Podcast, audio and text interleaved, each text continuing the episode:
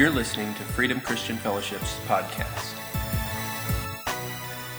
He overcame and he broke the authority of the enemy because the only thing that holds us into the place of not being able to believe or to receive the truth of our calling is the lie of the enemy. And so Jesus broke that at the cross, and the Bible says something amazing took place is that God actually, the Holy Spirit actually rose him from the dead and seated him, established him in a place of authority at the right hand of the Father, and did, then did something powerful and amazing is that he took all of the principalities and powers, and these are words that we learned last week, and if you missed it last week, just grab the podcast at your own convenience. These words, all they are, are just terms for the enemy, Satan's authority that exists on the realm of this earth, and God placed those things, the enemy's authority, under the feet of Jesus Christ. Now, Ephesians says something else that I want you guys all to memorize and to learn. In Ephesians 2:16, it says this: that God has seated us with Christ Jesus in heavenly realms. So, what this means is this because Jesus is over any kind of lie of the enemy, any kind of authority the enemy might have on this earth, if we've come into Christ Jesus, we too are over that, meaning that it has been disarmed in our behalf. And so Paul goes on to say in Ephesians chapter 6 understanding this truth is important, but we also have to gird ourselves up because in this earth we live in a place of conflict. We still th- see things that sometimes we struggle to understand. We still see unkindness and we still see acts of violence and injustice. We still have to tangle with the reality of death in our life and the things that oppose our life on this earth. Things that stand in the, as obstacles in the way of our future and our calling. And so Paul says, listen, the only way that you're going to live in the realm of understanding that you've been seated with Jesus Christ in heavenly places is by taking on the armor that Jesus has given you. And so each one of the pieces of the armor, the full armor of God that are listed in Ephesians 6, are super significant to help us to continue to walk in our calling no matter what we face on this earth. So, as we break this down, we're going to see that. And today, I believe this. This is what I believe the Holy Spirit wants to do. Specifically, is to disarm the lies of the enemy that have stood in contradiction to your future. To your future. The enemy understands that he's defeated. And the only thing that he can do is to toss out a lie concerning your future that, that lobs fear into your future to say, you're not going to do what God's called you to do. There's an obstacle too big to do what God's called you to do. Something's going to cut you short. There's not going to be enough resource, enough time, whatever it is. He tries to throw fear out there to get you to bite onto it that cuts your future short. Now Philippians 1:16 says something entirely different. It says that he who has begun a good work in you will complete it until the coming of Christ Jesus.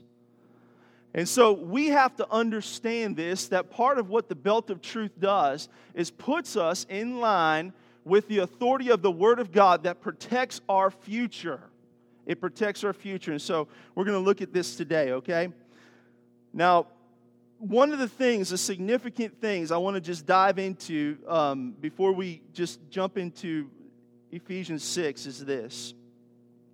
When we talk about spiritual warfare and the importance of living on this earth in a manner that we are pursuing our calling, it is very significant to the truth of who Jesus Christ is on this earth. Now, you need to understand this. I don't, uh, really, you need to understand this. This is an important theological truth is that in Matthew, when Jesus taught us to pray, he said, Pray that my will be done on earth as it is in heaven.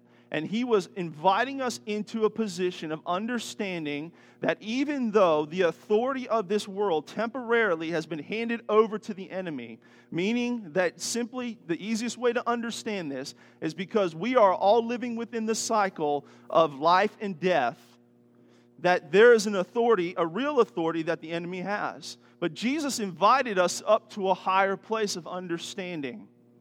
There will be a day, and I need you to hear me on this, please, because this is partially where you anchor your hope at. There will be a day where Jesus wraps this whole thing up. This is loose es- eschatology. He wraps this whole thing up. He comes down, he silences the works of the enemy, he casts them forever into a place where they are completely destroyed, and then he takes up and creates a new heaven and a new earth. On that day, on that day, his authority will legitimately be back on the earth. But until that day, Jesus has chosen to do something as powerful as that day, which, which is to place his authority in you to be manifest on the earth until that time. His authority is no less real, no less greater than the day where he will have a throne here on this earth and rule and reign on this earth again, like it was back at creation it is the same authority, but instead of it being a throne that is on this earth, it is a throne that is in your heart. And you have to understand it. And this is what Paul is bringing out by understanding the full armor of God. I want to read a messianic psalm to you in Psalm chapter 2. This is one of my favorites. Let me read this Psalm 2, 1 through 8. It says, Why do the nations conspire and the people plot in vain? The kings of the earth rise up and the rulers band together against the Lord and against his anointed, saying, Let us break their chains and throw off their shackles. The one, capital O, one, enthroned in heaven's laughs, and the Lord scoffs at them. He rebukes them in his anger and terrifies them in his wrath, saying, I have installed my king on Zion, my holy mountain. I will proclaim the Lord's decree. He has said to me, You are my son. Today I've become your father. Ask me, and I will give the nations your inheritance, the ends of the earth your possessions. I need you to see something very quickly and why this is a messianic psalm, because this speaks of Jesus and his authority where he is right now. The author here saw into the future prophetically, and he said, There will be a day where Jesus is seated, seated in heaven and on that day, there will be things raging on this earth. There will be kings. And all these words mean kings and peoples are just people who are influenced by principalities and powers, these things that are constructed of the enemy, and they're raging. And don't we see that today? Just stop and think for a second. When you look at what's happening in other parts of the earth, when you look at what's happening in North Korea, when you look at what's happening in parts of the Middle East, when you look at what's happening in Africa, when you even look at what's happening in our own country, don't you ever scratch your head and say, What's going on? Where is this coming from? What's taking place here? Well, Psalm chapter 2 actually speaks about that, but it says something more important than trying to understand the conflict that exists on this earth. It says this that the one who sits in the heavens actually laughs. He's laughing. Jesus is laughing right now because the ultimate authority in that day, the day to come, has been given to him and he understands it. But here is what it says concerning you and what you need to pay attention to and why you need to pursue your calling in full force no matter what stands in your way. And it's this is that God looks at Jesus and he says, Do you see down there, Jesus? Yeah, do you see the nations? Yes, Father. Ask me, and I will give you the nations as your inheritance. Do you understand that every time you walk in obedience to your calling, you are fulfilling Psalm chapter 2 because you are the inheritance of God on the earth? And as you walk in your calling and as you testify about who Jesus is, and as you show the love of Jesus and the peace of Jesus on this earth, and other people's eyes, they're opened up, their hearts are opened up, and they receive Jesus and the work of the cross, what's taking place is that the inheritance of Jesus is growing on the earth, and it only testifies to the truth that is to come. And you get to be a part of it. You and I get to be a part of this wonderful thing. So, why then do we even spend a half a second concerned with any kind of opposition that stands in the way of our calling? Paul talks about this. Let's read this here Ephesians 6. Again, I'm going to bite off a chunk here. Just pay attention, maybe highlight it in your app or in your Bible, write it down. Ephesians 6 10 through 18. It says, Finally, be strong in the Lord and in his mighty power. Put on the full armor of God so that you can take your stand against the devil's schemes. For our struggle is not against flesh and blood, but against the rulers, against the authorities and the powers of this dark world, and against spiritual forces of evil in heavenly realms. Just a little bit of bite into last week. All those terms that we just read right here, when we talked about rulers and authorities and powers of this dark world, they're used five times in the New Testament, and all they do is refer to the enemy's authority that Jesus defeated. Therefore, put on the full armor of God so that when the day of evil comes, you may be able to stand your ground, and after you have done everything to stand, stand firm then with the belt of truth buckled around your waist, with the breastplate of righteousness in place with your feet fitted with the readiness that comes from the gospel of peace. In addition to all this, take up the shield of faith with which you can extinguish all the flaming arrows of the evil one. Take on the helmet of salvation and the sword of the Spirit, which is the word of God. Pray in the Spirit on all occasions with all kinds of prayers and requests. With this in mind, be alert. Always keep on praying for all the Lord's people. Here's what I, I want you to see first, because we're just going to take a second and we're going to talk about not to give any kind of authority um, to the enemy, okay? This is not the goal. We're not magnifying the devil. This is not the, the point of this. But here Paul actually says this Be aware of the devil's schemes.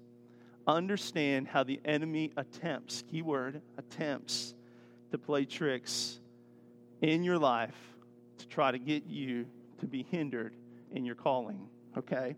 So here's the thing is that when Paul talks about the day of evil, he is talking about something that is standing in the way as an opposition to your calling. He is referring distinctly to the work of the enemy in our life. Now, here's what's a little bit interesting for just a second is that when Paul here is writing to the church in Ephesus, he is not writing to Jewish believers or people with a Jewish belief system in their life. He's writing to a hodgepodge of people who would, what the Bible would, would call, would be barbarians. And all that means is maybe not like Conan the Barbarian. I want you to think about that old movie. I want you to think about people who just did not believe the way Paul believed. Not, they didn't have a Jewish source of belief background. As a matter of fact, the people in Ephesus actually celebrated and worshiped Roman mythology. Specifically, they worshiped a goddess named Diana. And they understood which Roman mythology is a descendant of Greek mythology. And Paul here actually dips into their understanding here to bring out a big point. Because within the understanding of somebody who knew Greek or Roman mythology was the concept that hardships would come in your life. How many of you have ever heard of Hercules? Hercules was part of Greek mythology. And Hercules had 12, 12 different obstacles that he faced. This is going to come around. Everybody relax. I'm not here to teach you about Greek and Roman mythology today but I'm going to pull out a big point here. Is that the people Paul was talking to understood this. And the problem with this is that they thought that the gods, that the gods brought those hardships on. They thought that they were coming to test them, to see if they were worthy to receive the virtues that the gods wanted to bestow upon them. And so, as Paul is speaking to a people with that background, he is quick to remind them and us. And here's what you need to see is that the opposition that you face in this life does not come from God. The things that contradict your calling do not come from God. God is not testing you. God is not tempting you. God is not trying to test your merit, your worth, your value. No, that has already all been established through Jesus Christ. As a matter of fact, Paul contradicts this and says this is actually coming from the evil one, the enemy. But you can overcome it by understanding both the way he tries to work in your life and also knowing what God has equipped you with to overcome. Does that make sense? See, so Paul is setting the, the, the, the groundwork here and saying, listen, You need to understand that hardships will come in this life, but they're not coming from God. Things will, will cause you to doubt whether or not you're called, will begin to challenge your sense of peace, and they'll challenge your sense of future. There's not one person in this room, if I ask how many of you have ever struggled with peace concerning your future, you wouldn't raise your hand. Because we all have. And Paul is speaking to every one of us today, no matter how it comes to you, no matter what it is exactly that is challenging that. And Paul is looking at us. The Holy Spirit is speaking to us and saying, no matter what you see, understand that it is not, number one, coming from God, but as a matter of fact, God is so for you and so equipped you to overcome. He's actually giving you a tool to help you overcome. And it's the full armor of God. It's the full armor of God. And so Paul begins to bring this in. And here is what we need concerning our future is that we need the belt of truth. The belt of truth. What is the belt of truth? What does this mean? Now, I want to just kind of break this word down and talk about it for just a second. I know this isn't a flashy message, but as the Holy Spirit begins to put this into our heart, there is going to be a truth that we are going to be able to stand on and anchor ourselves to that is going to secure and protect our future in Jesus Christ. This is what truth means concerning the belt of truth. It is lived out truth in harmony with the truth of God. Listen to that again, please. It is lived out truth in harmony with the truth of God. How many of us have ever been stuck in a place of understanding what God says, but we don't see it lived out in our life? Can I tell you that the truth that God gives, the truth that God has given us through Jesus Christ, through the revelation of His Word, that it has the authority to, to empower us to live it out? It has the authority to empower us to live it out. And so God is saying here listen, the belt of truth, one thing that it does is it gives us the power to live out the truth that we know. It also is protection, protection for the place of our generative power. Now, let me explain this for a second. Now, I want you to imagine me as a soldier. And I want you to, to think for a second that I'm beginning to put on my armor.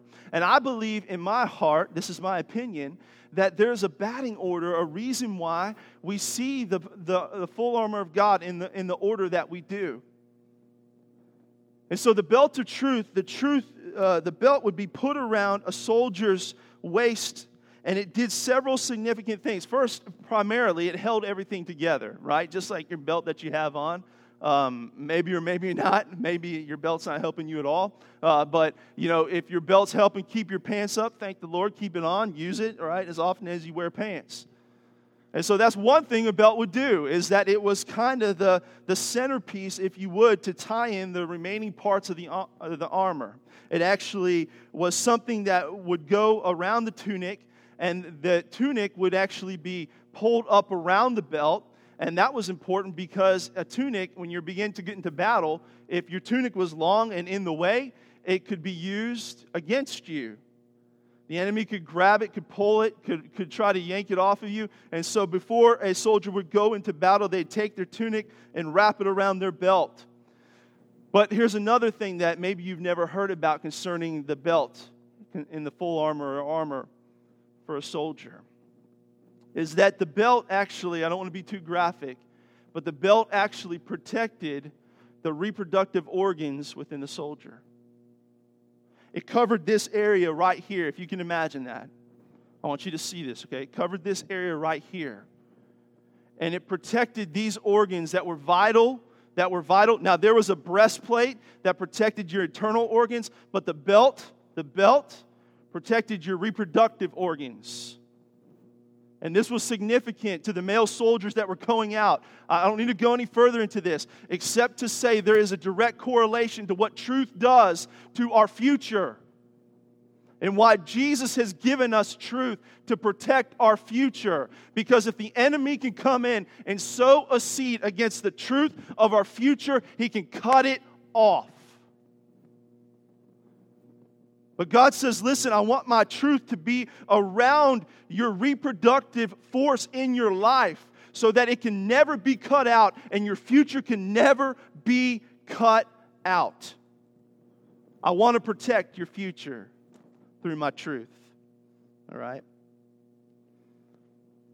This truth makes us content because it opposes falsehood. So it enables us to live in the harmony of God, it protects our future, and it makes us content. But it also is displayed in a way that does something powerful, is that it begins to carry with it an attitude. An attitude. That when we are living in harmony with the truth of the Word of God, and we are hearing the Holy Spirit speak to us, we begin to live in a place of contentment. Let's look at 1 Thessalonians 2:13. This may not be up here, but I want you to listen to this. Please, just listen to what the scripture says. It says, And we also thank God continually because when you received the word of God, which you heard from us, you accepted it, not as human word, but what it actually is the word of God, which is indeed at work in those who believe. Here is what how the truth begins to work inside of us is it begins to do what it has been created to do to be reproductive inside of us. When you hear the Word of God, when you hear the truth of the Word of God, it begins to be established in your spirit and it begins to take life inside of you and reproduce hope and future inside of you. It is not just mere human words. That's why you need to be in the Word. That's why you need to be in the Word. Now, I want to do something here is I want to show you something in Matthew 4 at Jesus, when Jesus was tempted in the wilderness. If you'll just bear with me for a second, because I believe the enemy was attacking Jesus' truth. All right, now here we go. This is a fun little tool we brought in. I feel this is Jesus, by the way. Jesus has got a big head. Only because I drew it that way. I'm sorry. How many times was Jesus um, tempted in the wilderness? In the 40 days of prayer and fasting, Matthew chapter 4, the Bible tells us that Jesus, nuttiest, nuttiest scripture I think I've ever read, the Bible says Jesus was actually led. So the Holy Spirit led Jesus into the wilderness to be tempted by the devil. Woo! That's important, though. We learned last week that's important. Why? Because the first Adam fell to the temptation of the enemy. The second Adam, Jesus Christ, fully God, fully man, went into the wilderness and he overcame the temptation of the enemy, right? But there's three things that the devil tried to use to attack Jesus, and every one of those things concerned his future. There's no accident that when we read this in Matthew's gospel, that it falls at the beginning of his ministry. Why? Before Jesus even got into the stride of doing the work of God on the earth, the enemy tried to nix it out from underneath of him by attacking his future. And there's three things that he did. And listen, this is this is kind of cool. I believe this is really neat. Is that there every one of us is made up of basically three parts right? We understand this. A lot of us have heard this before is that we have flesh, right? We have flesh, and we don't like it when our flesh is attacked. We don't like it when we get sick, when we feel under the weather, when we fear for our flesh in the future. Some of us have been attacked in that way. Maybe you've gotten a report you don't like, and you begin to get concerned about your future. Jesus was attacked in his flesh, he was attempted to be attacked in his flesh. Now, we all also have a spirit, don't we? And we understand that the spirit is what God communicates to and through. It is the part of us that has been created in the image of God. It is the thing that God speaks to us concerning our calling. Jesus was attacked or attempted to be attacked in his spirit. He was tried, the enemy tried to pull him off of his own identity of his father. That's crazy to think that the enemy was as audacious as that to try to get Jesus to believe that God was not a sufficient father to him. But listen, if the enemy will try to do that to Jesus, he'll try to do it to you. And then finally, Jesus also had a soul. He was fully God, fully man. And our soul is our mind, will, and emotions. It's the things that we have to filter through to make the decisions in our life. And this is why, again, I don't want to go down this road too long, but we have to be led by the Spirit. And that has to lead us. Why? Because if we're simply led by our soul, our mind, will, and emotions, how many of you have ever gotten flustered this week? in your emotions? How many of you have fought any kind of mental warfare in your brain this week with somebody else in your emotions? But Jesus was tempted in his soul too. And so I want to look at each one of these because all of these stood where the enemy attempted attempted to bring in a false truth to cut Jesus' future out by every one of these things, these three different areas. So the first thing we see is this in Matthew 4. Jesus is hungry. He's been fasting for 40 days. And so, what does the enemy do? He comes in and he says, Hey, hey, Jesus, this is his flesh right here. Boom, he's getting his arm. And he says, Jesus, listen, listen to me. I know you're hungry, so why don't you take and turn these stones to bread? Jesus, because if you've ever fasted for even two or three days, bread looks really, really, really good. It looks really good. And I'm even imagining that the idea of turning a stone into bread was a good idea. You know, like it felt like it was something good. But here is what happens, and what the enemy attempted to do is that he attempted to insert a lie that opposes the physical reality in Jesus' life as an attempt for him to abort his spiritual mission. Jesus was on a mission. He was led, remember? He was led into this place and so anything short of the assignment that God Himself had called Jesus on would have been uh, an abort on His mission. And so when the enemy came in and he attacked his physical flesh, he was trying to get him to sideline this. So, what was Jesus' response to the enemy then? He says to him, Man shall not live by bread alone, but by every word that proceeds from the mouth of God. This is a reference in Deuteronomy 8 3. So, the attack on the flesh, Jesus began to overcome through the word and looked back at the enemy and said, Listen, you don't understand that I am hungry. And yes, I am in a vulnerable place. Now, put this into your own life for just a second. You go to the doctor, and the doctor gives you a report. You're vulnerable. You feel weak. Your flesh is being attacked. You have a choice to make because that report may stand in contradiction to something God has spoken, you, spoken to you about your future. And now you're in a crossroads. And what do you do?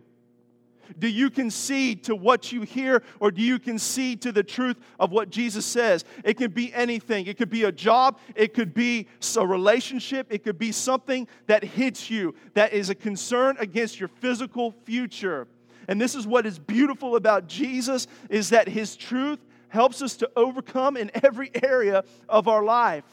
And Jesus said what we all need to say, and the truth that begins to empower us and protect our future. He looked back at the enemy and said, Man will not live by bread alone, but by what? Every word that proceeds from the mouth of God. And it's as if Jesus looked at him and said, You don't get it. I know who I am and I know who secures my physical future. And believe me, there will be a day in which I choose to lay down my physical flesh to be crucified, but it is going to be on terms of the mission that I have been called to. And anything that sidelines the mission of God in your life is not what is true. And Jesus looks at him and says, Listen, I'm going to anchor myself in the truth of what God has spoken. See, that place gives us an immense amount of peace, it gives us a, an immense amount of security. Because when we choose to trust Jesus in the physical areas of our life, with the physical needs of our future, He will never leave us short. He will supply. He will supply. He will supply.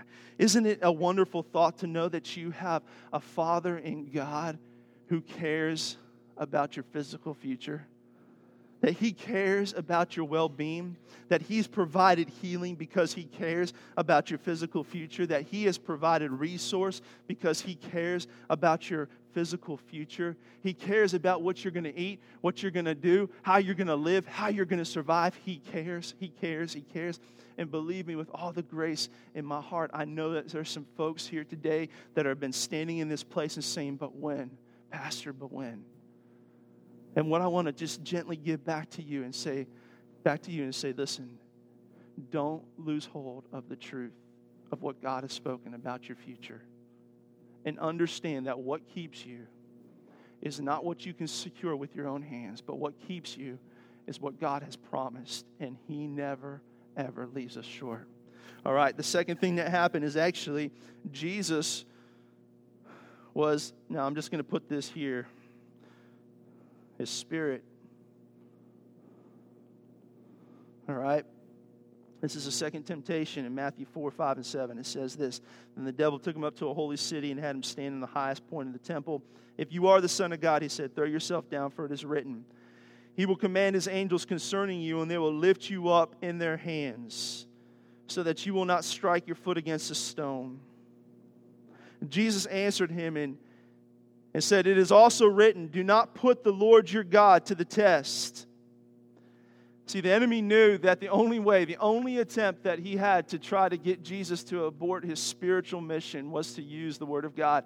Here's, what you, here's something that you need to understand about Matthew 4 and the temptation of Jesus. Out of all three of them, there's only one time, one time that the enemy uses Scripture to try to trap Jesus, and it's in this second attempt because he understood the only way to divert him off of the truth of the identity of his father was try to use the truth against him, manipulated truth against him.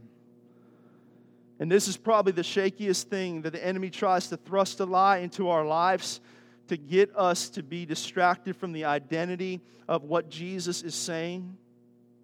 But listen to what Jesus said to him. He said, Do not, it is written, do not put the Lord your God to the test. See, Jesus chose to anchor himself in complete confidence, understanding his identity that he had in the Father. Jesus understood and anchored himself in the identity that he had with the Father. One of the greatest lies of the enemy is to try to get believers to doubt the goodness of God in their own life to try to get believers to doubt that God is a good father. But there is something so powerful that happens. And we're going to look in just a few minutes how we protect this. There is something so powerful that happens when we choose to anchor ourselves in the truth of the goodness of God. I want you guys to do something with me for me this week and along with me this week is I want you, anytime you feel your peace or your future being pushed up against, or you're doubting whether or not you can trust the goodness of the Father, is I want you to rest and I want you to relax and I want you to begin to understand that Jesus is the good shepherd and that our Father God is a good Father. And I want you to say that in your heart. He is the good Father. He is the good Father. He is the good Father. See, because what the devil was attempting to do with Jesus is to get him to doubt that by thrusting him in a place, in a place of saying, listen, if you are the Son of God, throw yourself down. What was the devil telling Jesus here? Why was he attempting to distort truth, the truth that was in the Word? Why was he attempting to distort that to get Jesus to do something? Because he was attempting to distort Jesus from understanding, from understanding the goodness of his Father. If your Father's so good, he'll pick you up, won't he? The angels will come and they'll secure you. They'll take care of you, won't they? Because of who you are. And Jesus said, Listen, I don't have to question and I don't have to test and I don't have to doubt. And this is what I want to tell you guys about this understanding about the goodness of the Father. Whenever your peace and your future is being attacked in your spirit and you're struggling in this area, is that you don't have to continually go back and test God and say, God, are you for me? Do you love me? Are you there for me? You don't have to do that. What you have to do is you have to establish yourself in the truth that He loves you and that He has secured you, and there is nothing nothing that can shake you off of that place. See, because all the enemy wants you to do is to keep bringing you around the mountain to say, I don't think he loves you today. You might want to ask him. You, I don't think that he's there for you. Hey, are you sure? Maybe it was yesterday he was there, but today he's not there. And that is simply a lie, not the way the love of God works for you, not the way the goodness of the Father works for you.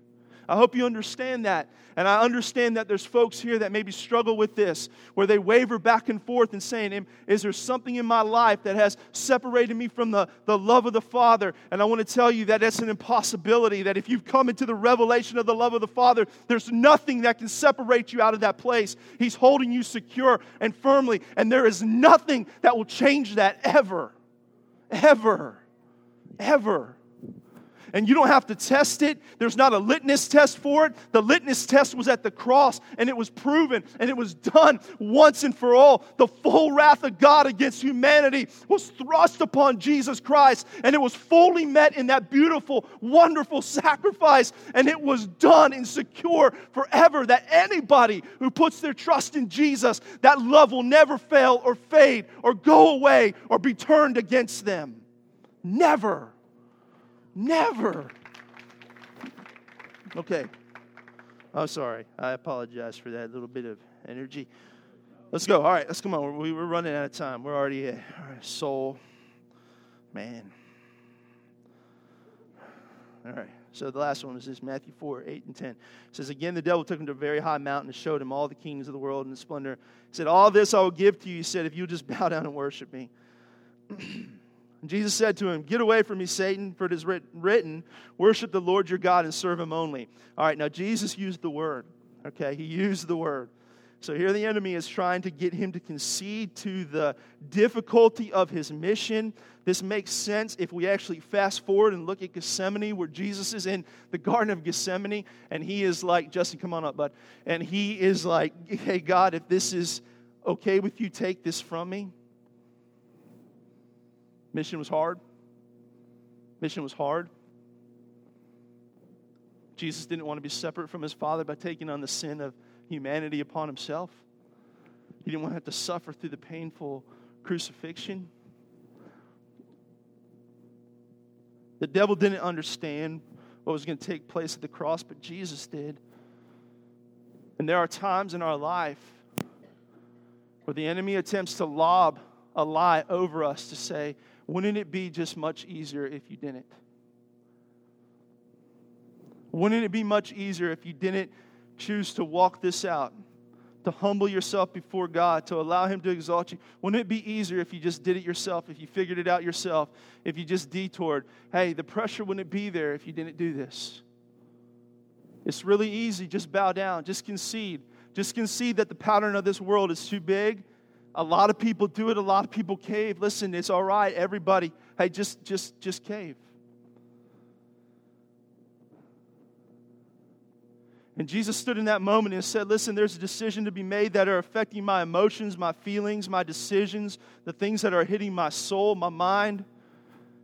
And I understand what God's called me to. He's prepared me. And I, I can promise you this, even though the scripture doesn't say this, I can promise you this in the 40 days. This is a one day event, Satan and Jesus. But for the other 39 days, Jesus is going through and the Holy Spirit is preparing him, getting him ready, beginning to explain to him what's going to happen. And Jesus knew. He only had three, three and a half years of ministry on the earth, so he knew what he was going to walk through. He knew people were going to hate him. He knew he was going to lay down his life. He understood what was going to happen. And so when the enemy pops up and says, says, Listen, hey, why don't you just forget about this mission? I'm going to give you a whole lot here, and there's a whole lot to gain, and it comes with zero pain.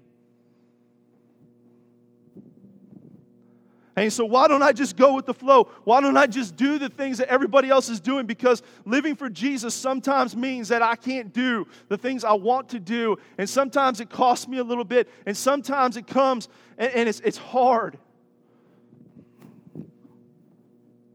But Jesus said this listen, there's not a greater mission than the mission that I've been called to. And if I could just say this to every one of you about Jesus here is Jesus is saying, listen, there's only one value that matters that's going to affect my future, the truth that will affect my future, that will protect my soul, is that there's nothing like living for Jesus. There's not a greater joy, there's not a greater peace, there's not a greater sense of freedom than living for Jesus. It makes sense that over the Gospels, from time to time, Jesus would look at his disciples and say, hey, this is going to cost you everything, but it's so worth it. It's so worth it. Let's put this together very quickly. How does the belt of truth work? How does the belt of truth, truth work? How do we apply it to our life? The first thing is this is that we have a heart for battle. The belt of truth prepares our heart for battle. The belt of truth prepares our heart for battle. Do not be afraid of the fight. Do not be afraid of the obstacles. It's already won. In 1 John 3 19 through 21, this is what the Bible says. This is how we know that we belong to the truth and how we set our hearts at rest in His presence. Write this, write this down, please. This is how our hearts are at rest in His presence. This is how our future is secured. If our heart condemns us, we know that God is greater than our hearts and He knows everything. He knows our future, He knows our yesterday, and He knows our tomorrow. Dear friends, if our hearts do not condemn us, we have confidence before God and receive from Him anything we ask because we keep His commandments and do what pleases Him. God is greater than our hearts. There will be times your hearts are challenged, your future is challenged. God is greater than your hearts. Prepare your heart for battle by anchoring yourself in the Word of God. If your heart is failing, if your heart is struggling with your tomorrow, understand that God is greater than your hearts and He knows everything. He's got your tomorrow already taken care of, He's got your future already taken care of. Do not back out of the fight. Have a heart for battle. Number two, live to win. I apologize for my handwriting. Live to win. Live to win. Live to win. Stay in the truth. Stay in the truth. How do you live to win? You stay in the truth. Protect your identity that comes through the Word of God. There's two words in the New Testament. Anytime the word is the word word is used. It's the Greek word logos, which is that which has been written that is true about the nature of Christ when you get into the Bible and you read the Bible on a regular basis, if it's one verse or three chapters, it doesn't matter.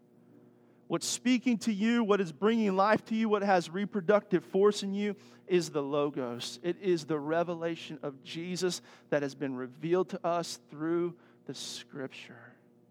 And you need to be in the Word. What does it mean to have a heart to win? You have to stay in the truth. If you want to win, you've got to resource yourself with the truth. The second word is rhema, that which is spoken or breathed, and that speaks of the Holy Spirit. And can I tell you when that happens here?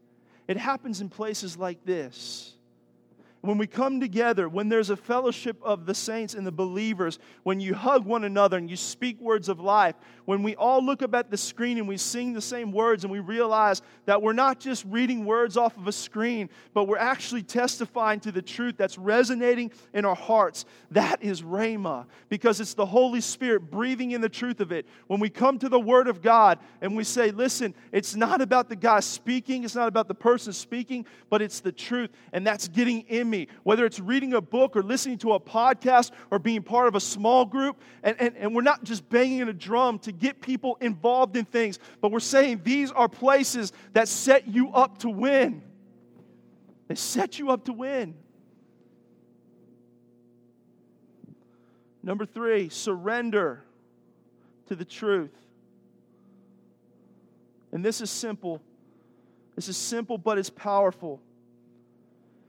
It's this is that when you know the truth of what Jesus has called you to, when you know the truth of what Jesus has spoken in the Word, when something is stuck to your spirit, then anchor yourself in it. Anchor yourself in it. Here's how you anchor yourself in the truth. Here is how you surrender to the truth of God. There is a right time to confess the truth of God in you. It needs to come out of your mouth. What is in your heart? Listen, listen, please listen. What is in your heart has to come out of your mouth. It has to come out of your mouth. If you read and you believe that you are a child of God, you need to speak it out of your mouth. Why? Because when it comes out of your mouth, there is something that is triggered between your spirit and your soul that allows you to anchor in the truth of something that you cannot be moved by. You are putting down stakes. And when you are able to anchor yourself in the truth, you are able to move in the truth. You're able to move in the truth. And the whole goal with the belt of truth that we see here in the full armor of God is to protect our future. And when the enemy is trying to come against your future and you are anchoring yourself in the Word of God, it is for one purpose that that which is in your spirit will come out of your life and begin to move you in the direction to what you've been called to. And then finally, abound in love. Abound in love. Stay connected. Stay connected. Stay connected. Stay in a place of love. Stay in a place of love. Keep your hearts filled with the knowledge of the love of Jesus. There's something very powerful that takes place as we saturate ourselves in the love of God concerning the truth of God in us as we begin to saturate ourselves in this, as we begin to do that, it gives us the ability to discern what is true about our future. Well, how does that make sense, Pastor? See, because there's a confidence that God pulls us in concerning His love that enables us, it enables us to know when He's speaking, to know what He's saying, and how He's moving us. Amen. Let me pray for you this morning.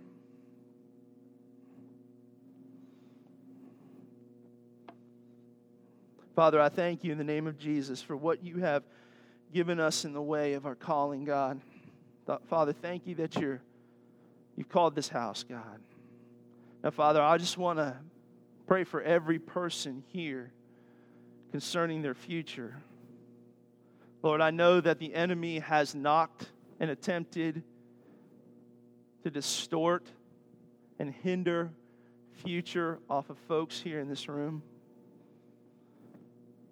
But Jesus, I am asking you right now that the truth of who you are, the truth of your love, the truth, the belt of truth that secures our future to come and begin to give hope and begin to give life. This morning, if you're here and you've struggled in the way of anxiety concerning your future, that the enemy has attempted to set against you fear and anxiety against your future, here's what I want you to do is I want you to come in agreement with me right now because I believe the Holy Spirit wants to break that right now. If that's you, I want to make a declaration over you in the name of Jesus. Because of the truth of what Jesus you have secured through the cross, through the resurrection, the revelation of the love of the Father, every bit of anxiety is broken. Every bit of fear concerning future is broken. Everything that stands in the way of the truth of a calling is broken in the name of Jesus.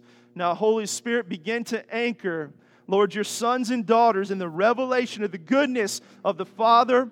Surround them in the truth of the Word of God that protects their future and their hope in the name of Jesus.